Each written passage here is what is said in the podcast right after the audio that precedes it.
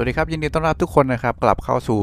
2050 Podcast ครับ Podcast ที่จะช่วยให้คุณหรือค้น และสร้างตัวตนขึ้นมาใหม่ให้พร้อมสำหรับการทำงานในโลกอนาคตครับ วันนี้คุณอยู่กับผมเทมนะครับ เทมนาทีสุวรรณผายนะครับ ผู้เขียนหนังสือติ้งต่าง และเป็นงานประจำธรรมดาเป็นวิชาสร้างชีวิตนะครับสำหรับเรื่องที่เทมอยากจะเอามาชวนคุยกันนะใน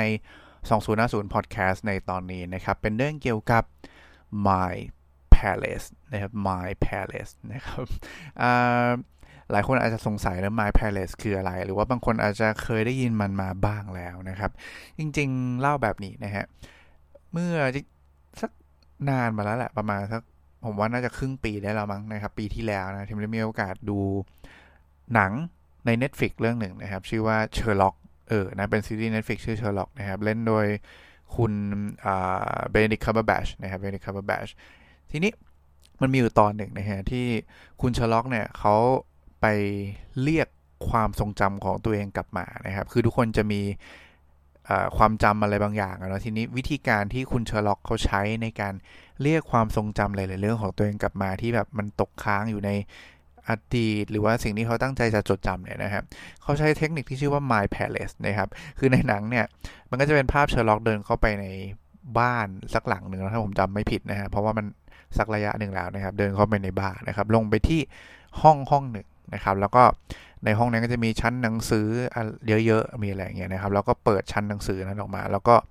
หยิบของออกมานะครับ ซึ่งของตัวนั้นเนี่ยเป็นความทรงจำที่คุณเชอร์ล็อกเนี่ยจดจำเอาไว้นะครับ ทีนี้ถามว่าเทคนิคนี้นะมันเป็นเทคนิคที่ผมรู้สึกว่าเฮ้ยมันคืออะไรอะ่ะมันดูมีความน่าสนใจมากๆนะครับ แล้วมันมีจริงหรือเปล่าบนโลกนี้นะครับ เทมก็เลยไป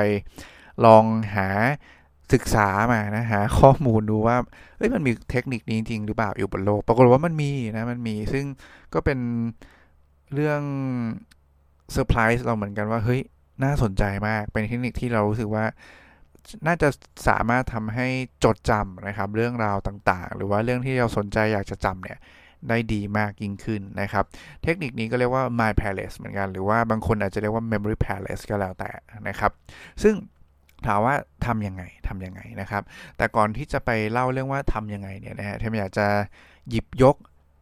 เหตุการณ์หนึ่งนะครับที่เทมเจอในชีวิตเมื่อเร็วๆนี้เองเลยนะฮะมาเล่าให้ฟังนะครับ เป็นเหตุการณ์ของการลืม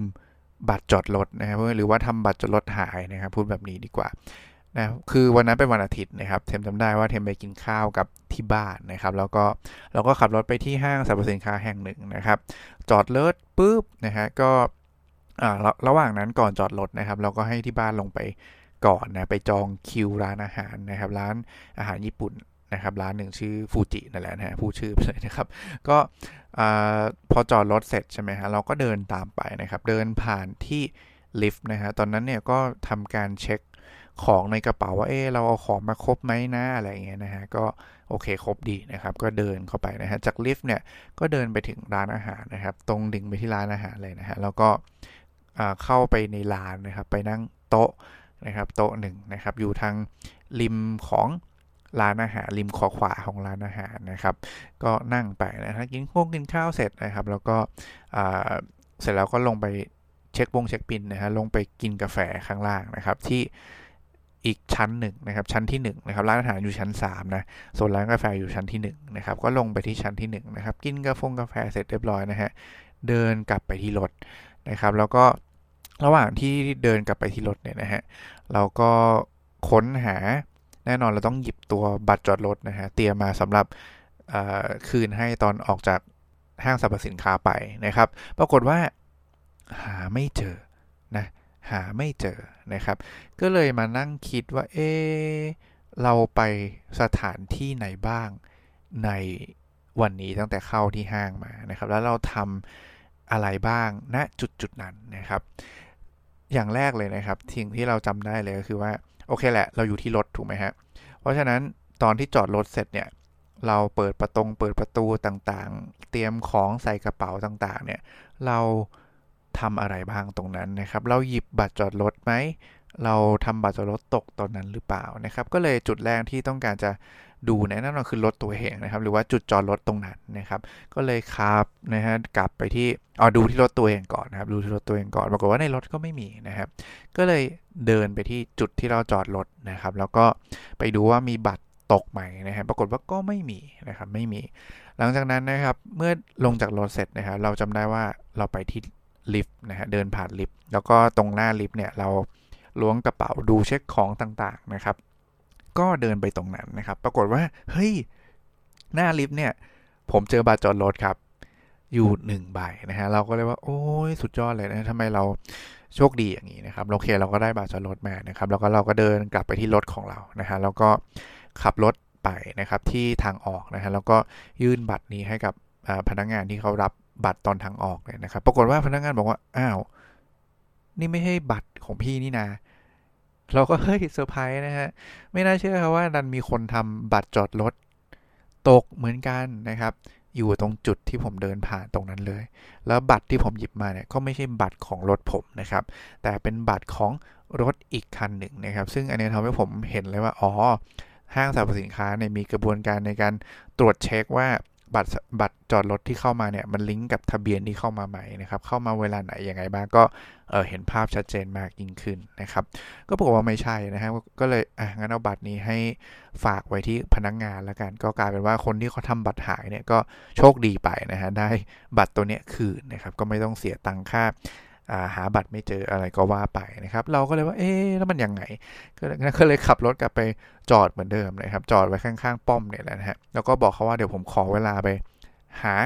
บัตรของผมเพิ่มหน่อยนะครับ แน่นอนครับว่าจุดถัดไปที่เราไปหานะครับ หลังจากลิฟต์แล้วนะครับ เราจำได้ว่าเรามุ่งหน้าเดินไปทางร้านอาหารเลยนะครับ ซึ่งในระหว่างทางเนี่ย ถ้าเราไม่ได้ล้วงกระเป๋าหรืออะไรเงี้ย แทบจะเป็นไปไม่ได้เลยที่บัตรจะตกระหว่างทางตรงนั้นนะครับ ก็เลยคิดว่า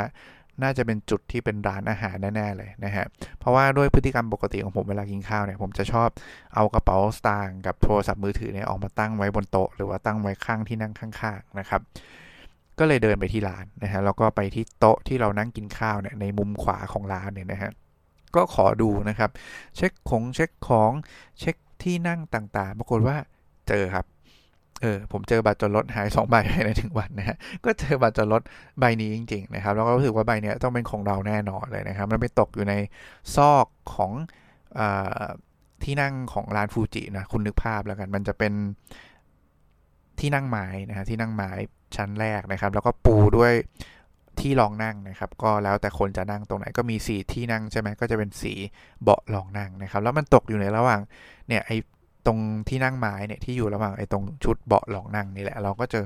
บัตรใบนั้นแล้วก็สุดท้ายก็ได้ออกจากห้างไปโดยที่ไม่เสียค่าใช้จ่ายในการจ่ายพวกค่าบัตรหายเหล่านี้นะครับเล่าเรื่องนี้ให้ฟังเพราะอยากให้เห็นภาพคอนเซปต์นิดนึงนะครับว่า อันเนี้ยแทบจะเกือบเป็น My Palace บ้างเล็กๆ น้อยๆ อยู่แล้วนะครับถามว่ายังไงนะครับคราวนี้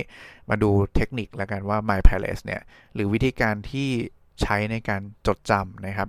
ให้ได้ดีมากยิ่งขึ้นเนี่ยมันมีขั้นตอนอยังไงบ้างนะครับ ซึ่งมีอยู่ด้วยกันทั้งหมด 5 ขั้นตอนด้วยกันนะครับ ขั้นตอนแรกครับ แน่นอนเวลาเราพูดถึง Mind Palace ใช่ไหม Palace คืออะไร พระราชวัง ถูกไหมฮะ ซึ่งในที่นี้เนี่ยมันคือที่ที่คุณเป็นสถานที่และการที่คุณคุ้นเคย หรือว่าคุณอยากจะเลือกใช้ให้เป็น base ของการจดจำของคุณนะครับ อย่างเคสของเชอร์ล็อกโฮล์มส์เนี่ยนะฮะ ก็คือผมว่ามันน่าจะเป็นบ้านของเขาหรืออะไรก็แล้วแต่ที่เขาจินตนาการขึ้นมาแล้วเขาจำมันได้นะครับในสถานที่นั้น อย่าง Mind Palace นะครับที่ผมใช้ recall ในเคสของการที่ผม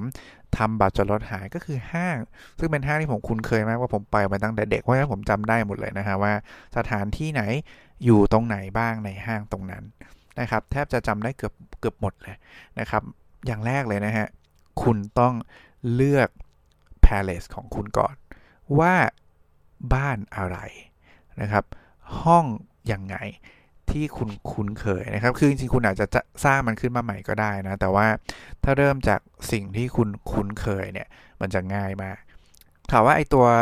My Palace ตัวเนี้ยมันใช้สำหรับทำอะไรนะครับ มันใช้เป็น reference ในการที่จะทำให้คุณเนี่ยเอาความทรงจำของคุณมาหยอดใส่ หยอดใส่หยอดใส่นะครับ อย่าง My Palace ตอนที่เป็นห้างตอนนั้นนะ ที่ผมรีคอลกลับไปใช่ไหมฮะ อย่างแรกเลยครับลิฟเออลิฟนะครับ ผมเอาความทรงจำไปใส่ตรงลิฟต์มีอะไรบ้าง อย่างที่สองคืออาจจะเป็นร้านอาหารใช่ไหมฮะ ผมทำอะไรที่ร้านอาหารตรงนั้นบ้างผมเอาความทรงจำอะไรไปใส่ไว้ที่ร้านอาหารตรงนั้นมากเนี่ยนี่คือทริคง่ายๆของการคิดสถานที่นะครับ ซึ่งแนะนำให้เป็นสถานที่ที่คุณคุ้นเคย เช่นบ้านของตัวเองนะครับ บ้านคุณมีกี่ห้องใหญ่นะครับก็ว่าไปนะครับในแต่ละห้อง เป็นอย่างไรบ้างนะครับ เป็นอย่างไรบ้าง คราวนี้จะมาสู่อันที่2แล้วนะฮะ อันแรกคือเลือกสถานที่เนาะ ซึ่งเป็นสิ่งที่คุณควรจะคุ้นเคย อันที่2ครับ เลือกเฟอร์นิเจอร์หรือว่าเลือก item ที่อยู่ในห้องแต่ละห้อง สมมุติผมขอให้เริ่มจาก 1 ห้องก่อนง่าย ๆนะครับ อันนี้เป็นห้องนั่งเล่นของผมเองแล้วกัน ผมเดินเข้ามานะครับ จินตนาการว่าคุณอยู่หน้าประตูห้องนั่งเล่นของตัวเองนะฮะ เปิดประตูปุ๊บ นะครับให้คุณดูของในห้องนั่งเล่นของตัวเองครับว่ามีอะไรบ้างที่เป็นของชิ้นใหญ่ๆนะขอเป็นชิ้นใหญ่ๆที่จดจำได้ง่ายๆโลเคชันเดิมๆนะครับชิ้นใหญ่ ๆ ซึ่งประเภทอาจจะแตกต่างกันบ้างก็จะดีมากนะครับยกตัวอย่างเช่นผมนะฮะเปิดเข้ามาในห้องนั่งเล่นนะครับ วนนะครับวนลำดับจาก ตามเข็มนาฬิกาหรือทวนเข็มก็ได้แล้วแต่คุณแต่ผมถนัดตามเข็มนะฮะผมก็จะเริ่มจากวนซ้ายไปขวาถูกไหมวนซ้ายไปขวา เข้ามาปุ๊บด้านซ้ายผมจะเจอชั้นวางหนังสือนะครับ ชั้นวางหนังสือนะครับ หลังจากนั้นมาผมจะเจอเก้าอี้นั่งเล่นนะครับก็โซฟานั่งเล่นอ่าโซฟานั่งเล่น หลังจากนั้นนะครับถัดมานะครับวนไปอีกนะฮะผมจะเจอโต๊ะคอมพิวเตอร์นะครับโต๊ะคอมพิวเตอร์ หลังจากนั้นมานะครับวนมาปุ๊บ ผมจะเจอโต๊ะแต่งหน้านะครับ หลังจากนั้นก็จะมาเจอชั้นวางทีวีนะครับ ซึ่งมีทีวีตั้งอยู่นะครับ นี่คือห้า item นะครับ ซึ่งตั้งอยู่ที่เดิมทุกวันในห้องนั่งเล่นของผมนะครับ แล้วผมก็จะใช้ภาพเนี่ยนะฮะ item เนี้ยมาเป็น item permanent item ถาวร ซึ่งเป็นจุดยึดสำหรับความทรงจำของผม นะครับคราวนี้นะฮะถัดไปครับ ถัดไปเมื่อคุณได้ของที่เป็นเพอร์มานเนนต์ในห้องนั้นแล้วนะครับ ให้คุณไล่ตามลำดับไล่ตามลำดับของของที่คุณคิดนะครับ ตามที่คุณวนนั่นแหละนะ เช่นตะกี้ผมใช่ไหมลำดับที่ 1 ก็คือ เข้ามาปุ๊บผมเจอชั้นวางหนังสือเพราะฉะนั้นลำดับที่ 1 คือชั้นวางหนังสือนะครับ ถัดมาลำดับที่ 2 ครับ คือโซฟา ห้องนั่งเล่น โซฟาห้องนั่งเล่น อันดับที่ 3 ครับ โต๊ะคอมพิวเตอร์นะครับ อันดับที่ 4 ครับโต๊ะแต่งหน้าโต๊ะแต่งหน้านะฮะ อันดับที่ 5 คือชั้นวางทีวีนะครับ ซึ่งมีทีวีตั้งอยู่เนี่ยนี่คือ 5 ลำดับนะครับเขาให้คุณนึกลำดับพวกเนี้ยง่าย ๆนะครับจำนึกจาก 1 ไป 5 บ้าง 5 ไป 1 บ้างหรือว่าพูดเป็นแต่ละลำดับในในความคิดของคุณเองบ้างนะครับ เราให้นึก pop up มันขึ้นมาให้ได้ไวๆ เช่นถ้าเราบอก1ไป5ใช่ไหมเราก็มีชั้นวางหนังสือโซฟาโต๊ะคอมนะครับ มีชั้นแต่งหน้าแล้วก็ตัวชั้นวางทีวีนะครับสมมุติย้อนกลับไปชั้นวางทีวีที่แต่งหน้าโต๊ะคอมโซฟาใช่ไหมแล้วก็ตัวชั้นวางหนังสือนะครับ อันดับที่3ของผมคืออะไรคือโต๊ะคอมพิวเตอร์ อันดับที่ 4 คืออะไรคือที่แต่งหน้านะฮะอันดับ ชั้นโต๊ะแต่งหน้าไม่ใช่ที่แต่งหน้าอันดับที่ 5 คืออะไรอันดับที่5ก็คือตัวชั้นวางทีวีนะครับคำมาอันดับที่ 3 คืออะไรก็คือโต๊ะคอมใช่ไหมอะไรอย่างเงี้ยนี่คือการฝึกจำตัวรูทนะครับของลำดับของไอเทมที่คุณตั้งอยู่ในห้องเหล่านั้นนะครับ อันนี้คือข้อที่ 3 แล้วนะคือการจำนะครับกำหนดรูทและจำมันนะครับ คราวนี้เราจะมาถึงจุดที่สำคัญกันแล้วครับ นั่นคือขั้นตอนที่ 4 คือการใส่ information ที่คุณอยากจะ จำลงไปในแต่ละไอเทมเหล่านั้นนะครับ ยกตัวอย่างเรื่องประหลาดประหลาดเลยนะ คือสมมุติว่าผมจำเรื่องที่มันไม่ได้สอดคล้องกันเลยอะแต่จนวันนี้ผมยังจำได้อยู่เลยนะครับยกตัวอย่างเช่น ผมนึกถึงเรื่องออช้างนะครับ ผมต้องจำเรื่องช้างสมมุตินะ แล้วผมเอาช้างตัวเนี้ยไปใส่ไว้ในลำดับที่ 1 ซึ่งเป็นเรื่องแรกที่ผมกำลังจะจำนะครับ กฎของการจำ add information เข้าไปใน ในไอเทมเหล่านี้หรือว่าตามรูทเหล่านี้คือคุณต้อง add จาก 1 2 3 4 5 add ไล่ลำดับเสมอแอดไล่ลำดับเสมอ คุณจะได้ไม่สับสนนะครับ หรือว่าถ้าตามที่คุณถนัดคุณอาจจะเป็นว่าห้องนี้กำหนดห้องครับ ห้องนั่งเล่นนะครับ ที่มีไอเทม5ไอเทมตะเกียคุณเอาไว้เก็บหมวดหนึ่งนะครับ สมมุติไปอีกห้องหนึ่งห้องน้ำนะฮะห้องน้ำคุณเอาไว้เก็บความทรงจำอีกหมวดหนึ่งอ่าอะไรแบบนี้คือคุณต้องมีกฎของการ จดจำเรื่องพวกนี้ให้กับตัวเอง มันก็จะเป็นการเพิ่มความสามารถในการจดจำมากขึ้นไปเรื่อยๆ แต่ให้เริ่มจากง่าย ๆ ก่อนนะครับ เอาแค่สั้นๆ น้อยๆ ง่าย ๆ ก่อน ยกตัวอย่างเช่นกลับมาเรื่องห้องนั่งเล่น ซึ่งผมเลือกใช้ห้องนี้เป็นเบสก่อนห้องแรกนะครับในการฝึกนะครับ อย่างแรกเลยผมจำได้ชัดเจนเลยนะครับ ผมนึก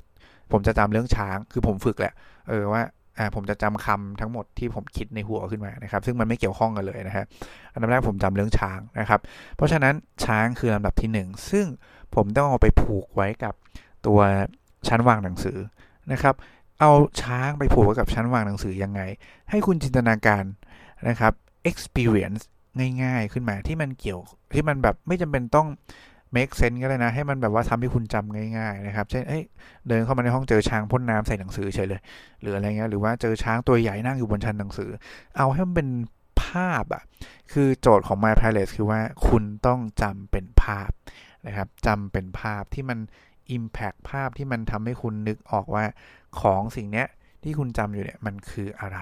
นะครับ เพราะฉะนั้น ผมนึกถึงภาพช้างพ่นน้ำใส่หนังสือนะครับ นั่นคืออย่างแรกที่ผมจำนะครับ เรื่องช้าง อันที่ 2 มาผมผมจะจำเรื่องตัวรถสปอร์ตนะครับ อย่างที่ 2 คือรถสปอร์ตซึ่งสิ่งที่ 2 ที่ผมจำในห้องคือ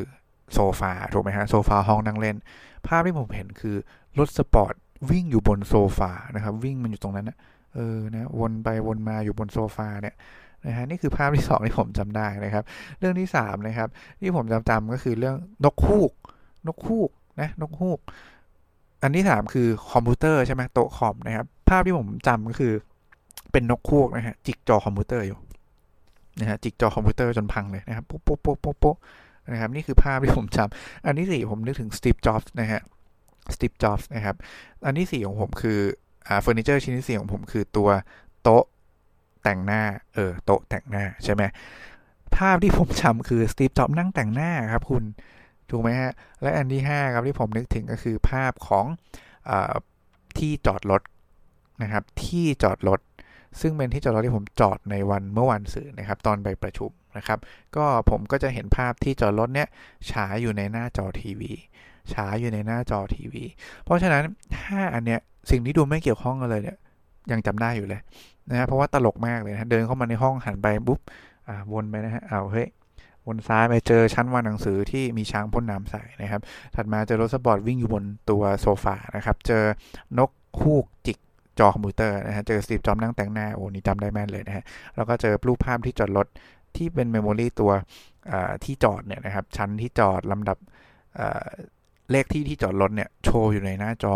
ทีวีบนชั้นวางทีวี เฮ้ย จำได้นะครับจำได้มาก ไม่น่าเชื่อเลยนะว่าไอ้เรื่องที่มันไม่เกี่ยวข้องกันพวกเนี้ยนะฮะแต่ว่าถ้าเราอยากเลือกที่จะจำมันเนี่ยมันอยากจะสำคัญเนี่ยนะฮะคุณสามารถเอาไอ้รายละเอียดของสิ่งที่คุณอยากจะจำหรือเรื่องที่คุณอยากจะจำเนี่ยมาโปะไว้บน location เหล่านี้ได้นะครับ และเนี่ยก็คือขั้นตอนของของการแอดข้อมูล add information เข้าไปสู่ ตัวไอเทมต่างๆ ที่เราได้ตั้งไว้แล้วก็เซตลำดับขั้นไว้เรียบร้อยแล้ว นี่คือขั้นตอนที่ 4 ครับ ฝึกฝนเหล่านี้นะฮะไปเรื่อยๆเรื่อยๆนะครับ ก่อนที่จะทำไปสู่ขั้นตอนที่ 5 นั่นก็คือการ create space หรือว่าสร้างห้องเพิ่มนั่นเอง อย่างที่ผมบอกไปตอนแรกนะว่าให้เริ่มจากห้อง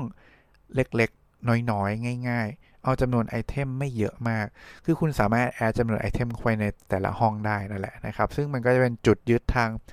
การที่คุณใส่ memory เข้าไปในแต่ละจุดยึดของคุณได้มากยิ่งขึ้นนะครับ นี่คือเทคนิค Mind Palace หรือว่า Memory Palace นั่นเอง ซึ่ง เออ เจ๋งดีนะ ผมว่าจะเอาไปทดลองใช้นะครับ key ของเรื่องนี้คุณอาจจะฟังแล้วรู้สึกว่า โห มันต้องใช้ระยะเวลาเนอะใช้ในการฝึกฝนในการอะไรอย่างเงี้ยนะครับ แต่ว่าเราก็ไปลองหาดูวิดีโอหรือว่าหาอ่านเรื่องราวของคนที่ใช้เทคนิคเหล่านี้ มาหลายๆคนหลาย ๆ คนนะก็พบว่า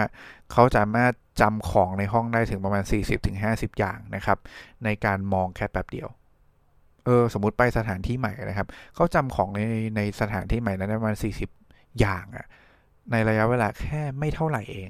นะครับ ซึ่งมันเป็นสุดยอดมากในแง่ของวิธีการฝึกคิดนะครับ ฝึกจำสิ่งต่างๆ ที่มันอาจจะ